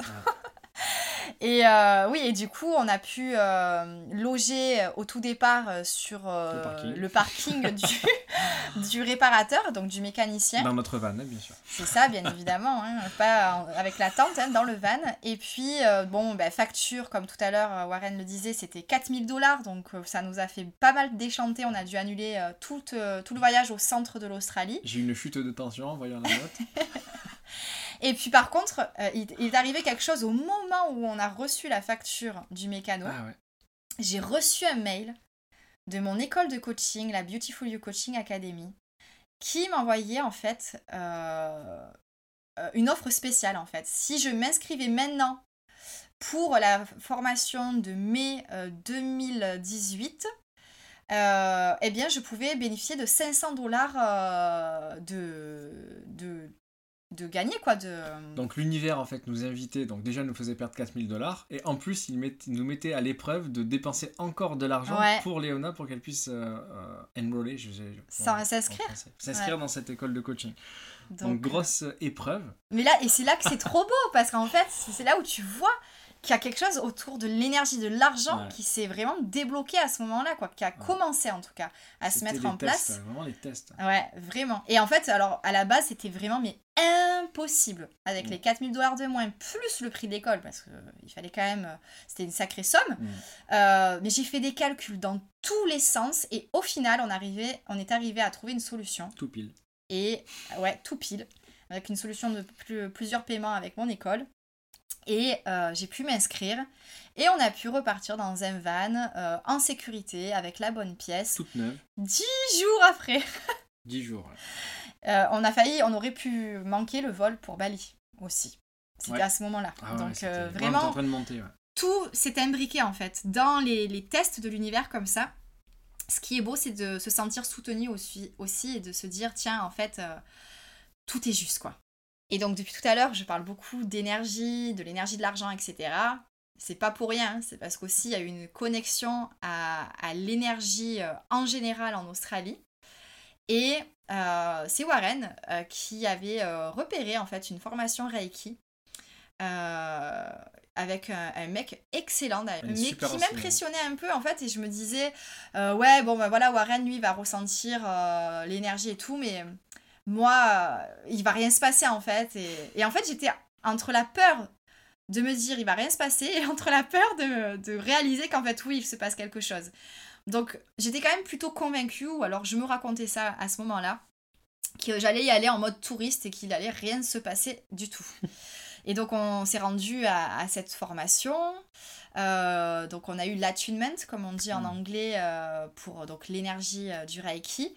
Et durant cette méditation qui a duré une heure, donc chacun a vécu sa propre expérience. Et moi, en fait, j'étais sur ma chaise Et j'étais en total orgasme spirituel, quoi. C'était un truc de fou, mais vraiment l'extase. Vraiment, j'ai ressenti ça pour la première fois de ma vie, je crois j'ai vu beaucoup de choses, de symboles, de... Enfin, vraiment, il y a eu... Il s'est passé des choses incroyables durant cette méditation.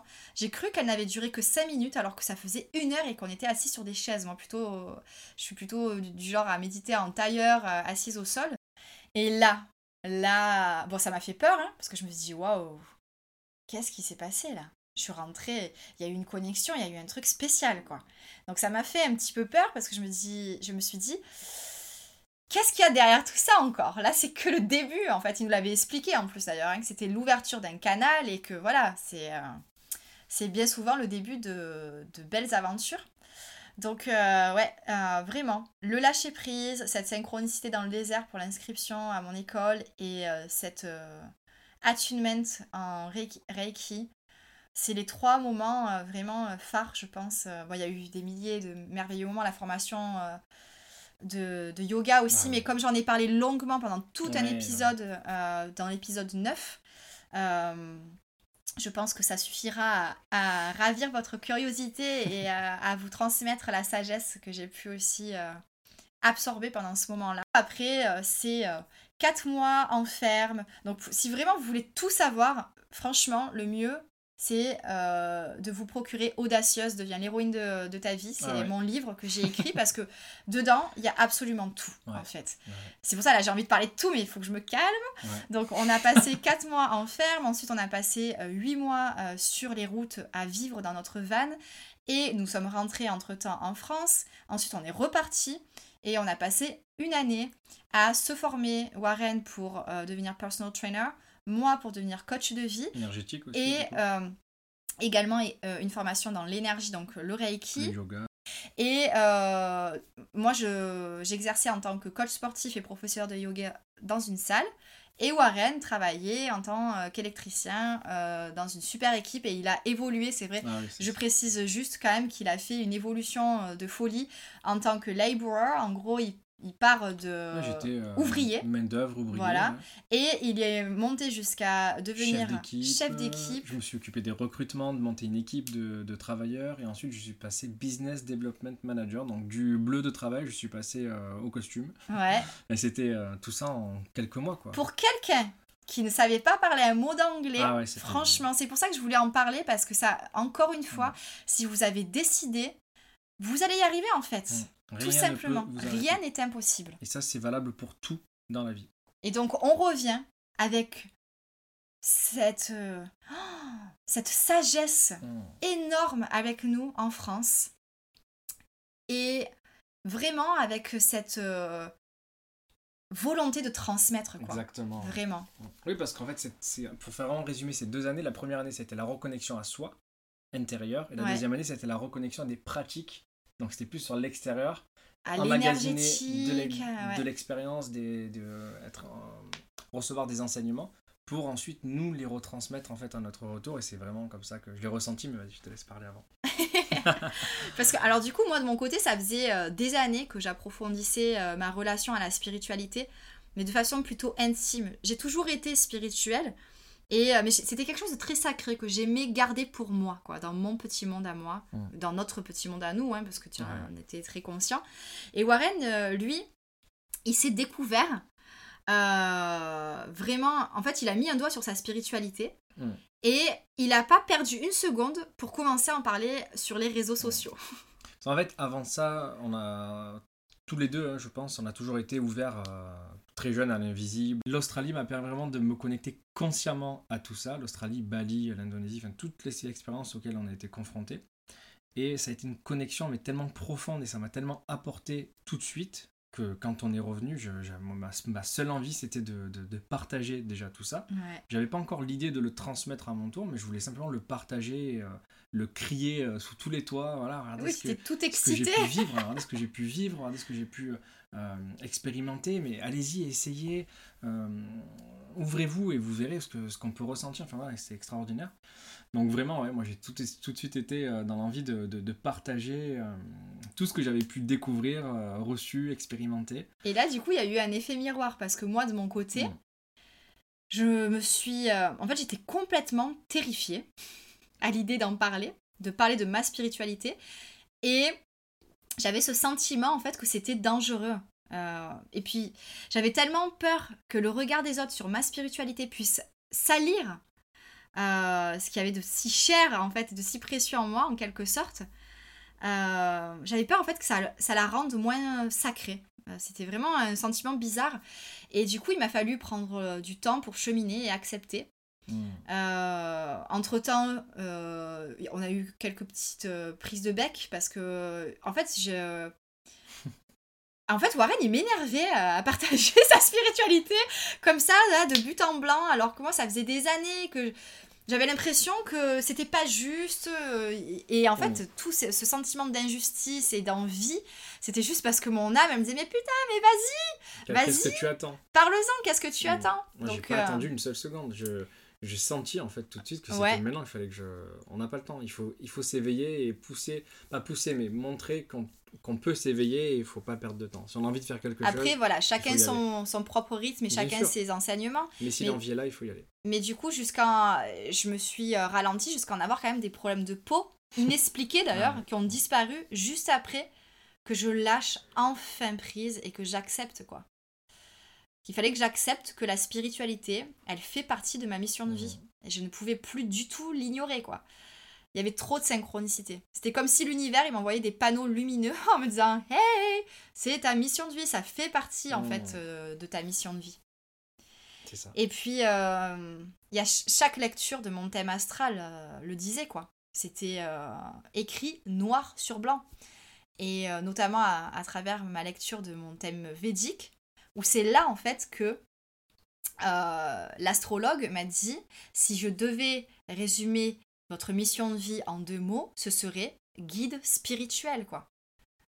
Et quand, quand j'ai entendu ça... Ah, euh, ça- Tu bah, en l'as- fait, tu n'as j'ai- pas voulu l'entendre au début. Ouais, j'ai. même pas entendu. C'est ça. En fait, je l'ai entendu, puis après, j'ai plus entendu tout ce qu'il m'a dit après parce que c'était trop, euh, c'était, euh, c'était trop gros en fait. C'était un truc de fou. Euh, il me parlait quand même d'avoir un impact sur vraiment des, beaucoup, Beaucoup beaucoup, de beaucoup, gens. de monde. Euh, et à l'époque, euh, je ne savais pas du tout que j'allais être publiée en plus. hein. J'avais, euh, j'étais rentrée avec cette idée d'écrire le livre, mais j'avais pas encore pas commencé encore. quoi. J'avais pris la décision en avril, là on était en juillet quand il m'a fait la lecture du thème astral et c'est en août que j'ai vraiment ben commencé à écrire parce qu'en fait j'étais ok, je pouvais incarner enfin ma mission de vie. Faudrait lui envoyer un message d'ailleurs pour, euh, pour lui dire. C'est vrai, c'est vrai. Et euh, voilà, ça c'était vraiment euh, Mm. quelque chose de particulier à notre retour en France. En- Et ensuite on est encore embarqué dans une aventure euh, tous les deux parce qu'on adore faire les choses ensemble. Ouais. On s'est lancé, donc toi, tu as fait d'autres formations en chamanisme, Ouais. bien sûr, Ouais. mais on s'est lancé dans une formation. Ensemble, J'aime pas dire formation, je trouve ça. des C'est une des transmission, enseignements, ouais, des enseignements. Euh, on s'est rendu à Paris plusieurs fois pour Ouais. recevoir les enseignements et les transmissions euh, du coup d'une chamane. chamane, euh, comme le dit Léona. Moi, j'avais reçu les, les enseignements d'une chamane donc, qui était plus, qui pratiquait le chamanisme sibérien, qui, est sibérienne, cette dame, cette chamane. Et après, Léona, elle a vu ce que je faisais, ce que je pratiquais, ce que je lui en parlais. On, on se parle de tout, on partage tout.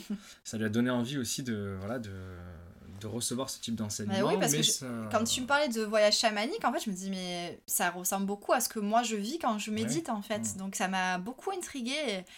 Et... et en fait, ça avait l'air tellement fun, en fait. Finalement, un voyage chamanique, c'est. ça peut être très fun. ouais. Mais oui.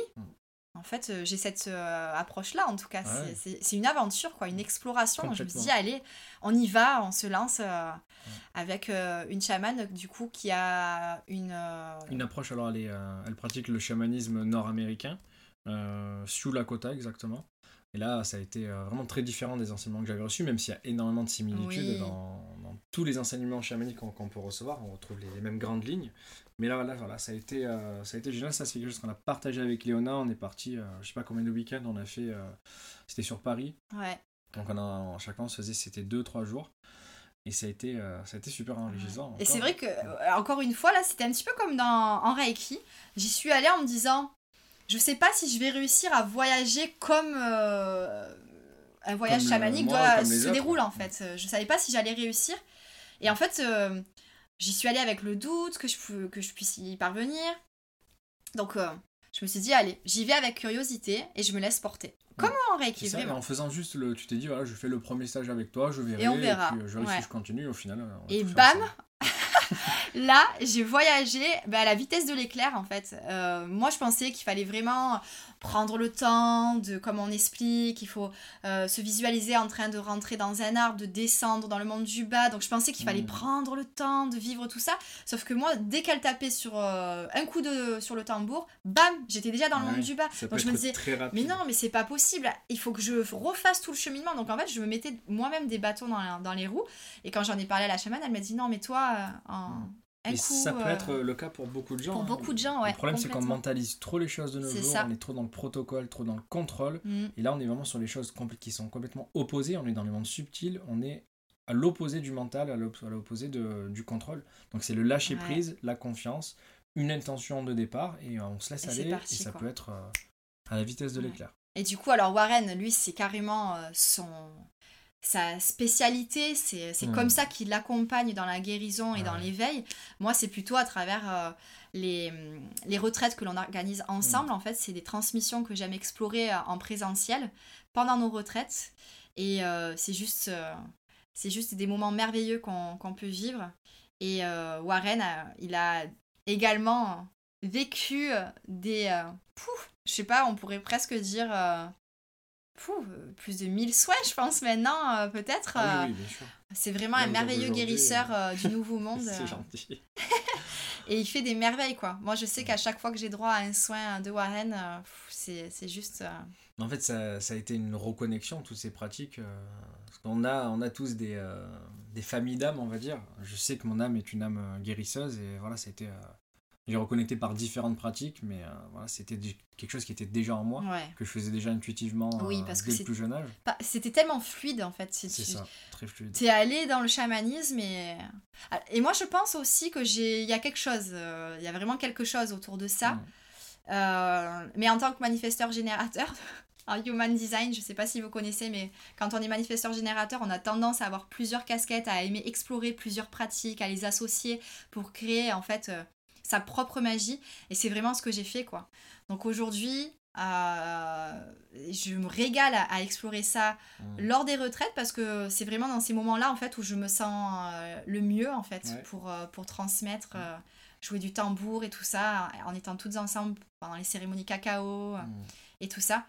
Mais à côté de ça, j'allie le mindset, la loi d'attraction, le yoga, les méditations guidées, le, yoga, le journaling, l'intuition, les, rituels sacrés, le human design, en tant que coach de vie en fait. Et euh, j'ajoute mm. du marketing, de la stratégie et du copywriting en tant que coach pour les entrepreneurs du nouveau monde.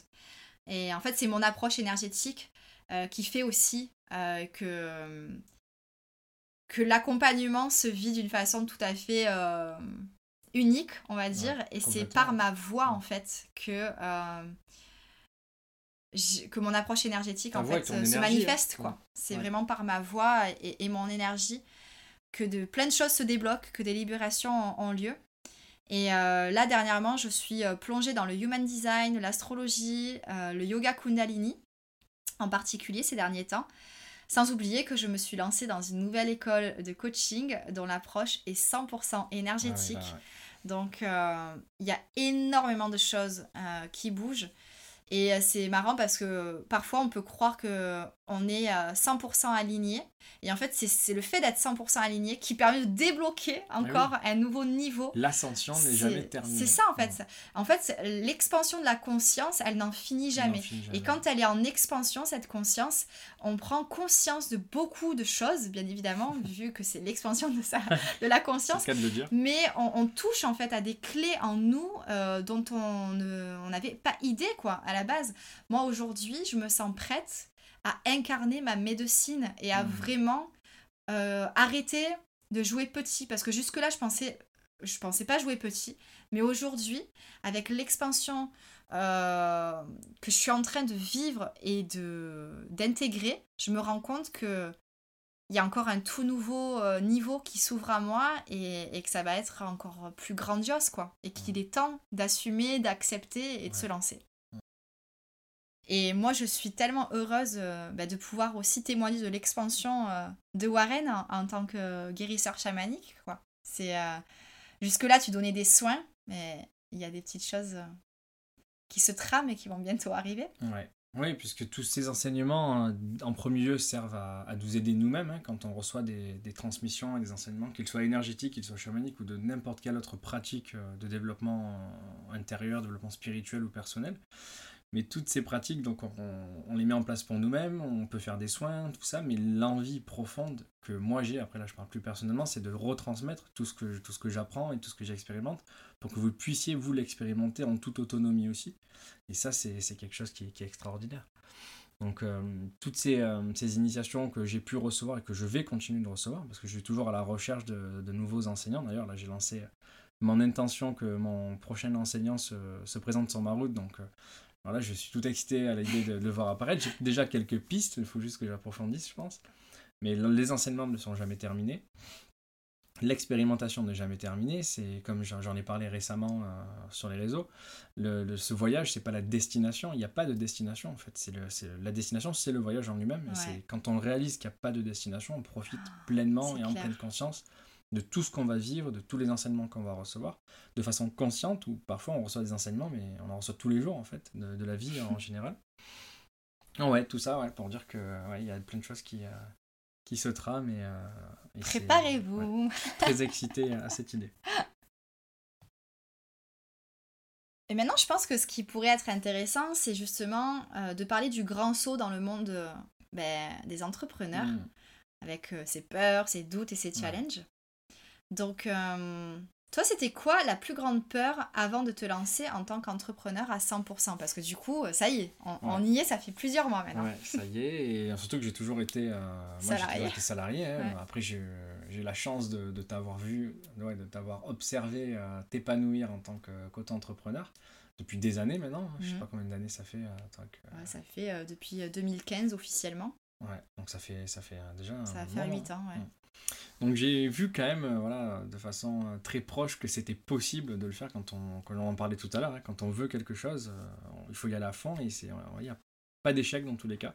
Et le principe de certitude, c'est ça aussi. Quand on sait que quelqu'un l'a fait, c'est pour ça que c'est important d'avoir des personnes, des mentors, des mm. personnes qu'on admire, parce qu'à partir du moment où on sait que mm. la chose est possible, en fait, elle s'est déjà manifestée, eh ben, ça. ça enlève pouvoir se reconnaître dans ces personnes pour pouvoir ressentir déjà ce que ça fait. Euh, de... C'est la loi d'attraction de toute façon. Complètement.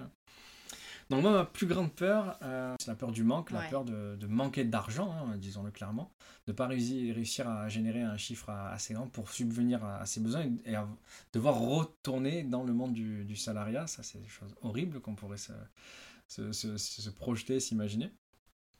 Euh, et une peur, euh, la peur de ne pas être organisé. Donc là, sur les trois que j'ai dit, donc peur de ne pas être à la hauteur, peur du manque, peur de ne pas être organisé, sur les trois, euh, il y en a deux qui sont des croyances limitantes, complètement, hein, de ne pas être à la hauteur, de peur du manque, tout ça, c'est des choses qui n'existent pas si on décide qu'elles ne, sont, elles ne feront pas partie de notre vie, elles ne feront pas partie de notre vie. Après, le... à partir du moment aussi, parce que disons-le quand même, le monde de l'entrepreneuriat, c'est pas les pays de oui-oui. Ah oui, bah Il faut avoir une stratégie, ah un marketing euh, qui soit puissant aussi pour euh, mm. bah, que... En fait, c'est avoir un plan d'action, hein, concrètement. Avoir les idées claires sur ce qu'on veut faire, sur ce qu'on veut transmettre, sur ce... Ouais, ce qu'on Mais veut mettre en place. Voilà, à partir de ce moment-là, effectivement, la peur du manque et la peur de ne pas être à la hauteur, elle peut s'envoler avec un travail sur son mindset. Mm. Par contre, tu nous avais parlé C'est le manque d'organisation, la, peur de ne pas être organisé. En fait, c'est pas une peur que j'avais, c'était juste un fait avéré. Euh, c'est que ouais, j'ai toujours eu l'habitude qu'on me donne le travail voilà, dans le mode du salariat, on te dit voilà, aujourd'hui tu vas faire ça, tu vas faire ça, tu vas faire ça, telles sont tes missions du jour, et hop, je m'apprête à les faire, je vais les faire. Là, je suis mon propre euh, patron maintenant, euh, j'attends le matin qu'on me dise quoi faire, mais il n'y a personne qui me le dit. Et moi, je ne veux pas avoir ce rôle, donc. Euh, donc j'ai 500 000 choses que j'ai envie de mettre en place, je prends des notes partout, je sais même plus où sont mes notes des fois, et en fait, je manque réellement de d'organisation et c'est ce sur quoi je, je travaille et Léona m'y accompagne aussi. Oui, parce que tu accompagnes depuis très peu parce que tu me l'as avoué il y a même pas euh, une semaine en fait. Euh, ça fait des mois. Bon, parfois je, je me permettais quand même de venir te voir, te, te, demander comment tu te sens parce que du coup je suis coach quand même pour les entrepreneurs du nouveau monde mais j'ai pas envie. énormément aidé aussi. Oui, je sais, mais j'ai pas envie de m'immiscer ou de voilà de d'aller au-delà de mon rôle. C'est dur de, de, mélanger finalement, euh, d'arriver à harmoniser tout ça. Donc parfois je te demandais, tu me disais, je te parlais d'ailleurs, bah, tiens, tu pourrais faire ci, ça pour t'organiser, mais après, à chaque fois, il repart c'est le travers. Ah ouais.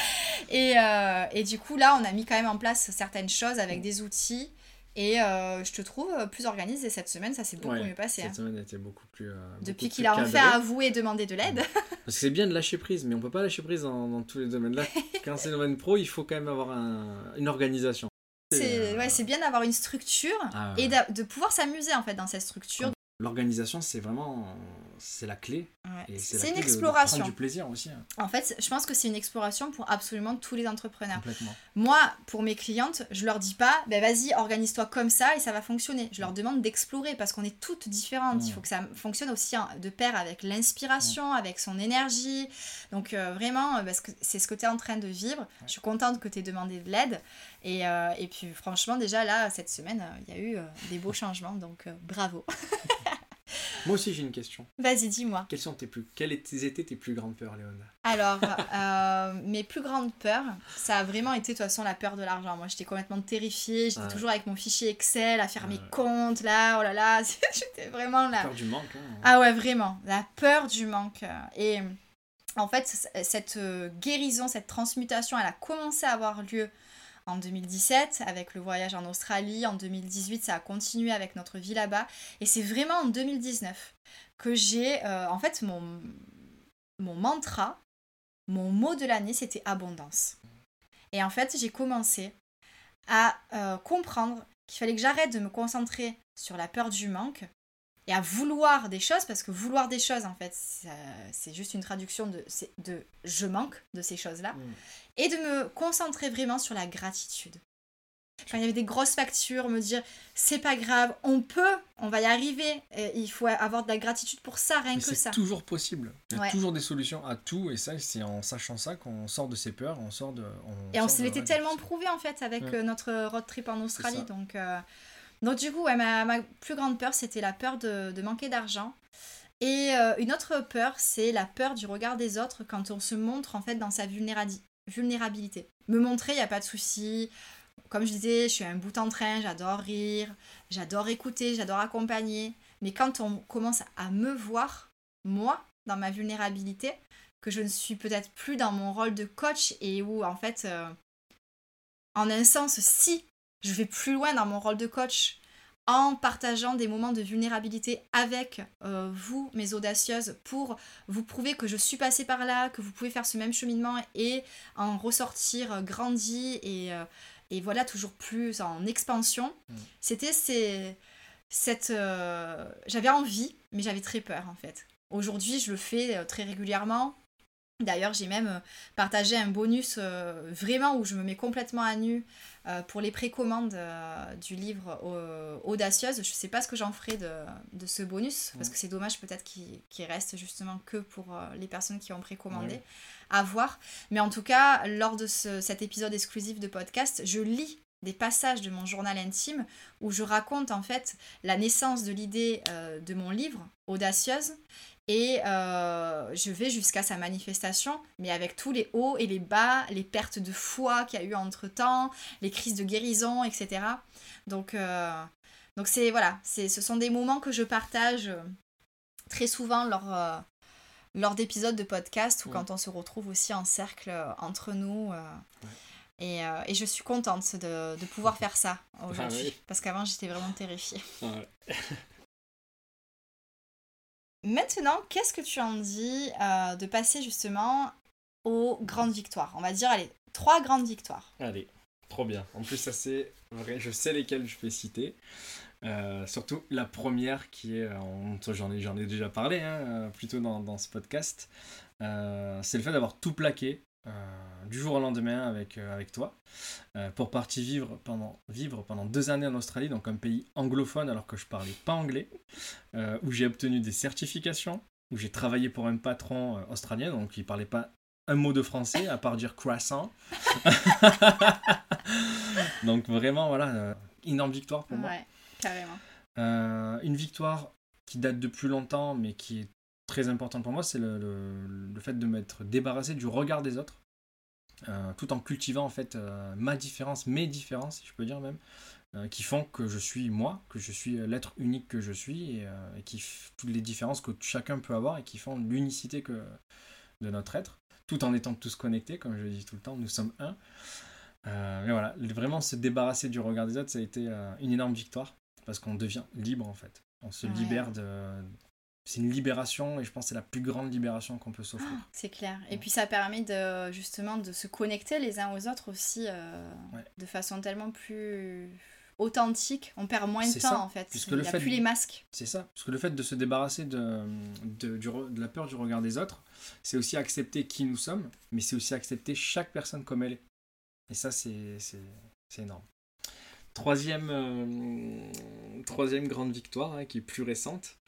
Euh, c'est m'être lancé enfin en tant qu'auto-entrepreneur dans, dans, le métier de mes rêves. Je ne vais pas parler de métier, mais plus la vocation en fait qui, qui, fait vibrer mon, mon cœur, mon âme. Et ça, après 11 euh, ans de carrière euh, donc chez Enedis, donc ça a été plus d'une décennie, c'est quelque chose d'énorme. Mais c'est là on a le temps vraiment de, de prendre racine et de, de se dire c'est bon, je suis bloqué.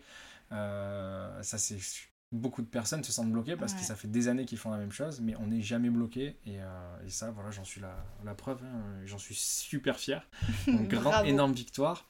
Et le fait de, justement, au travers de cette euh, reconversion, d'avoir pu euh, changer de lieu de vie aussi, maintenant que nous sommes en Ardèche, dans des, des vibrations magnifiques au milieu de la nature, c'est, je peux greffer ouais, le fait de je suis mon patron dans un lieu merveilleux où on rêvait de, de s'installer. Donc, Double victoire sur cette troisième. Carrément. Bravo à toi. Merci. Et toi, quelles sont euh, tes trois plus grandes victoires? Alors moi, euh, mes trois plus grandes victoires, je pense que déjà, euh, c'est mon mode de vie. Totalement aligné à mes sentiments piliers, ceux qui me font profondément vibrer, c'est-à-dire la liberté, la connexion et l'abondance. Mmh. Et le fait de pouvoir bien évidemment vivre euh, ce mode de vie euh, à l'unisson avec toi, euh, c'est juste merveilleux. Mmh. Donc je pense que ça, oui, c'est une grande victoire de me sentir si libre, connecté et de vivre dans l'abondance, quoi. C'est quelque chose que, sincèrement, je ne pensais pas possible, quoi. Mmh. Il y a encore... Ben, il y a dix ans, j'aurais pas pensé ça possible. Ma deuxième grande victoire, c'est mon rêve d'avoir écrit mon oh. livre Audacieuse et euh, plusieurs euh, cahiers sur la spiritualité au quotidien et le yoga. Euh, je touche des milliers d'âmes à travers mes mots et ça a toujours été l'un de mes plus grands rêves depuis que j'ai... comme ça s'est fait rapidement en plus. Hein. Mais alors voilà, clairement, c'est vrai que tout à l'heure, j'ai pas Enfin, j'ai pas précisé, mais au moment où j'ai accepté en fait de, de dévoiler ma spiritualité et, et de l'incarner au sein même de ma mission de vie, peut-être même pas une semaine après, j'ai reçu un appel hmm. de la maison d'édition euh, Alliance Magique pour, qui me demandait en fait est-ce que tu serais ok pour écrire pour nous quoi hmm. Mais en fait, oui. que se passe-t-il? C'est juste c'était le moment. C'était euh, une synchronicité magique, franchement, vraiment. Et euh, du coup, la troisième grande réussite, c'est notre relation. Euh, qui continue d'évoluer et euh, de s'étoffer, de s'enrichir au fil des années, qui permet de créer des projets communs comme nos retraites euh, et d'autres choses qui arriveront bientôt. D'ailleurs, notre prochaine retraite aura lieu du 8 au 12 octobre, donc ah, si jamais... Carrément Je suis une audacieuse Donc si jamais ces dates euh, ben, résonnent en vous, du 8 au 12 octobre 2022, euh, voilà, la, petite nouvelle est lancée comme ça et, vous en serez plus très bientôt. Ouais, très rapidement. Et puis ouais, et puis cette vie qu'on s'est créée en fait dans notre maison de rêve, mm. euh, des semaines de trois jours où on exerce notre métier, du temps pour se former, créer, et se ressourcer. Enfin, juste avant que tu continues, magique, quoi. Moi, je vais juste préciser que je n'ai pas cité notre relation dans mes trois plus ah, j'ai vu que. Parce que ce n'est pas, pour moi, ce n'est pas une victoire, c'est une évidence. Oh, c'est fort hein. Oh là là, j'adore. Il retourne toujours sur ses pattes. Hein. Parce que c'est la vérité. Et du coup, bah, justement, je pense qu'on pourrait terminer, même si cet épisode, euh, c'est le plus long jamais enregistré euh, chez euh, Les âmes audacieuses pourquoi pas terminer sur justement comment on fait pour euh, rester ensemble et euh, être toujours alignés en fait à nous-mêmes, à notre propre personne et aussi dans notre couple après euh, tant d'années. On le dit souvent dans le couple, la communication c'est très important, mais c'est pas que c'est très important, c'est que c'est primordial en fait. C'est clair. C'est la communication, l'écoute, parce que la communication c'est pas que parler, c'est l'échange. Et ça, c'est vraiment ce qu'il y a de, plus important dans, le couple. Et là, je te laisse la parole. Ah, c'est bien, tu as réussi à, être, à rester dans à l'essentiel. T'es pas, t'as pas tourné autour du pot. Euh, si vous entendez des petits, euh, c'est quand on se tape dans la main en fait. Donc euh, du coup, oui, la communication, ouais, c'est vraiment une clé essentielle. le fait de réellement entendre l'autre, mm. en fait, vraiment recevoir ce qu'il a à dire. Et pour ça d'ailleurs, il y a un petit mémotechnique qui, qui fonctionne tellement bien c'est faites la fête. C'est-à-dire que quand il y a des petits conflits, quand il y a des, euh, des euh, incompréhensions. Vous mettez la musique et vous faites la fête. Alors, ça peut être euh, tout à fait la façon de conclure. Mais avant, en fait, je trouve. Et en fait, c'est depuis que j'ai commencé à t'en parler d'ailleurs, hein, parce que j'avais, je sais plus, j'avais entendu ça dans une vidéo un jour quand on avait 20 ans on se prenait parfois un petit peu la tête, mais sur des trucs, mais vraiment, mais tellement. Euh, c'était des broutilles ah et c'était nul, ça prenait des proportions ridicules. Donc, du coup, j'avais entendu, euh, je sais plus, c'était un homme psychologue, je crois, qui partageait ça. Et c'est en fait exposer les faits. Dans un premier temps, on expose les faits. Donc, imaginons, euh, à l'époque, c'était par exemple Warren, tu laisses traîner tes chaussettes. Mm. c'était le fait. Et les émotions, c'était, j'ai l'impression, en fait, moi, je le prends comment Tu me prends pour une boniche et j'ai pas envie de ramasser tes chaussettes. Et en fait, ça me fait ressentir ça. Le terrain d'entente, ce serait, donc euh, pour euh, les lettres T et E, est-ce que tu pourrais, dès que tu enlèves tes chaussettes, les mettre dans le panier à linge, s'il te plaît? Oui, parce qu'il faut préciser que fait, c'est un acronyme. Et oui, chaque lettre, les faits, les émotions et le terrain d'entente. Par contre, attention, ne pas faire de suppositions. Ne pas s'aventurer à dire quand on en est au niveau des émotions, de ouais, je suis sûre qu'en fait tu fais ça pour, en fait, juste dire ce que l'on ressent nous-mêmes. Et ça, ça nous a énormément aidé. Euh, dans... Bon, après, on a. Ah, je vais juste euh, continuer hein, sur l'histoire des chaussettes, parce que vu que tu as, tu as raconté cette anecdote, en fait, elle avait trouvé une solution, Léona, pour euh, que j'arrête de faire traîner mes chaussettes. On avait à l'époque, dans notre premier appartement, hein, une petite armoire à pharmacie, vous savez, qu'on a dans, dans, les salles de bain avec les miroirs dessus. Et en fait, elle avait récupéré toutes mes chaussettes, alors je sais pas pendant combien de jours. Il y en avait beaucoup, non, une semaine. Une semaine, ouais, bah, 7 jours en même temps. Elle avait mis toutes mes chaussettes dans la 14 pharmacie, chaussettes. Donc elle les avait gardées de côté. Et elle les avait mis le soir ou le matin très tôt. Et moi, j'ouvre l'armoire la, à la petite meuble à pharmacie pour récupérer un truc dedans. Et hop, toutes les chaussettes sont tombées. Et là, j'étais mort de rire. Et du coup, voilà. Bon, je continue un petit peu à les faire traîner, mais ça, ça va. Ça va.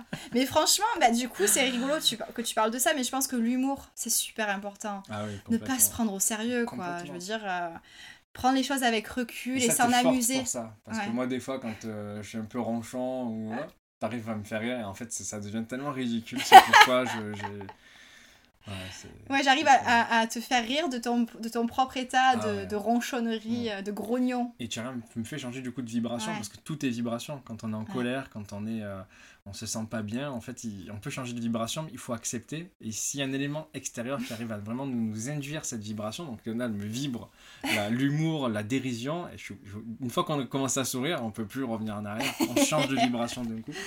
Et c'est magique. Donc, bah, une clé qu'on n'avait pas notée. Donc, communication, le petit mémotechnique fait avec l'effet, les émotions, le terrain d'entente, mhm. l'humour, du coup.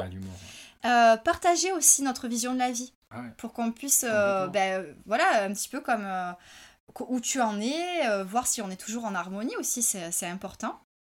Puis ensuite, l'organisation ah au quotidien. Ma, ma chose préférée, l'organisation. Voilà Mais bon, on est quand même organisé dans, dans, nos tâches en tout cas. Oui, bah, c'est pas euh, compliqué. Warren, il cuisine. Voilà. Je cuisine chance. Ouais, j'ai la chance d'avoir un cuistot, mais alors attention, hein, ça, ça rigole pas. Franchement, on a euh, des repas délicieux. Ah. Chaque jour. J'aime autant cuisiner que manger. Voilà, donc c'est parfait. et puis moi, je m'occupe de tout ce qui est tâches administratives et ménage. Ménage, euh, on se partage quand même. Là, depuis, oui, c'est vrai que maintenant que tu travailles à la, à la maison, tu m'aides sur, sur le ménage. Et voilà, c'est une organisation qui est née comme ça depuis qu'on est euh, jeune, parce que du coup, on, ça fait 12 euh, ans qu'on vit ensemble quand même aussi. ouais. Donc, euh, Et puis aussi, euh, prioriser la qualité de notre temps ensemble. Ça, c'est quelque chose qu'on travaille au jour le jour Au parce qu'on est jour, tellement passionné par nos métiers qu'on on va pouvoir, on va passer énormément de temps ensemble, mais très souvent à échanger sur nos projets, ce qu'on a envie de on- on transmettre. déconnecte jamais de, de ce qu'on fait. Ou des fois, on va euh, travailler tard sans voir l'heure et en fait, on se dit merde, il faudrait qu'on arrête au bout Et d'un oui, moment, ouais. Donc euh, ça, mais après c'est pas vraiment travailler là, c'est plus quand on est, euh, c'est pas qu'on travaille tard, c'est qu'on va euh, parler, on va noter nos idées, on va, en fait on va brainstormer, Ouais. euh, même le soir ou quoi avant de manger. Et euh, ça, oui, je pense que c'est quelque chose qui, euh, c'est quelque chose qu'on doit encore travailler au jour le jour, et je pense que ce sera pour toujours, parce qu'on est deux générateurs en human design, et ça c'est un peu le risque. On aime tellement ce qu'on fait que si en plus on a des projets en commun, ben, on pourrait en parler euh, Ouais. tout le temps. Après, voilà, c'est pas une pression, c'est juste quelque chose qu'on a envie de garder à l'œil pour pas que notre relation elle devienne centrée uniquement sur euh, ce qu'on transmet sur nos projets communs, Mm. mais que voilà, notre euh, vie personnelle ait complètement sa place au sein de tout ça, quoi. Complètement. Donc voilà, les, les, les clés, ce, que, ce qui permet de nous, bah, de nous faire vibrer au quotidien à Ouais, l'unisson à euh, depuis l'unisson. euh, De 20 grandir ans. ensemble, en fait. Ouais, Continuer à Ouais. grandir et à, complètement. à nous épanouir euh, ensemble, mais chacun aussi de son côté. C'est ça, de parce que tout à l'heure, euh, euh. Quand tu disais, euh, parce que je pensais que tu disais de tout partager les Mm. activités, c'est vrai qu'on partage énormément de choses, Mais on a aussi notre Mm. monde intérieur. Et puis il y a des activités que tu fais seul. euh, Toi je- aussi. Je fais, ma, je fais ma musique tout seul. Maintenant qu'on a nos espaces dédiés, C'est ça. c'est extra aussi de pouvoir. Et c'est merveilleux parce qu'on se retrouve ensuite, on s'échange justement, Mm. euh, tiens, euh, regarde, écoute cette musique, ou alors, oh, tiens, j'ai lu ça, ou alors j'ai écrit ça, qu'est-ce que t'en penses? Et, et c'est juste merveilleux, quoi. Donc, euh, c'est beau de, de, de pouvoir avoir toujours son, son petit monde intérieur. Et, et c'est vrai qu'on n'a pas parlé d'une clé, mais qui est tellement une évidence, c'est de toujours être honnête envers soi-même et envers l'autre. Mm. Ça, c'est super important. Dès qu'il y a quelque chose qui commence un peu à, à être un peu fatigant dans la relation ou quoi, le dire ou- tout de suite. Voilà, aussi. le dire tout de Pas suite et pas laisser. euh, euh, que ça s'envenime et qu'on développe une rancœur. Ou, euh, ouais, Exactement. mais toujours parler, en fait. C'est la, la communication. en Ouais. fait, hein. Encore une fois, ça, on revient. on C'est la ça. première et la, la clé la plus majeure. Bon, c'est bien parce qu'il n'est pas très long ce podcast. Ça va, ouais. C'est ton plus court, je crois. Une heure et demie, ouh Euh, En tout cas, on vous remercie pour votre écoute. Ah on ouais. espère que ça vous aura euh, inspiré, Ouais. euh, qu'il y aura des choses qui résonneront en vous. Prenez Ouais. ce qui résonne, le reste, ben, laissez-le euh, dans ce podcast. Exactement. Euh, et puis, on, on vous envoie plein d'amour. Des tonnes d'amour. Et, et je pense qu'il y aura sûrement d'autres épisodes, peut-être pour parler de certaines choses en, en particulier. Ouais. À l'écoute de cet épisode, euh, si jamais il y a des choses qui vont particulièrement résonner ou qui ont piqué votre curiosité et que vous aimeriez que l'on euh, L'on développe. Approfondisse, oui, dans un autre euh, épisode, n'hésitez pas à nous en faire part. Faites-nous toutes vos suggestions. euh, Voilà, le, le mieux c'est de, que vous m'envoyiez en fait un message privé, soit sur Insta, euh, soit par email si vous êtes abonné à la newsletter, pour me dire en fait, tiens, il y a ça qui me plairait beaucoup, et ensuite je ferai un sondage et Voilà. on pourra enregistrer un nouvel épisode. En tout cas, moi, je me suis régalé. Je- J'appréhendais un peu, parce que c'est pas du tout mon, mon truc de, de faire des podcasts. J'en avais fait très rarement. Mais euh, j'ai pris beaucoup de plaisir à, à le faire, à partager ce moment euh, avec toi, déjà, mon amour. Et avec chacune, Et oui, chacune, chaque audacieuse qui écoutera ce podcast, et peut-être quelques hommes qui se seront perdus. bah, ce sont des âmes audacieuses les Mais hommes. oui, je- j'avais- Donc, du coup, je euh, terminerai simplement euh, en vous disant que si ce podcast vous a plu, n'hésitez pas à le partager. Ah oui. aussi, en plus de nous faire vos suggestions. Et euh, ben, j'ai toujours du mal à, à- à dire euh, au revoir parce que là c'est un format différent. Je suis accompagnée euh, de Warren, donc on va vous dire au revoir en même temps. et on vous dit à très bientôt dans un prochain épisode des âmes audacieuses. À bientôt. Au revoir, à bientôt.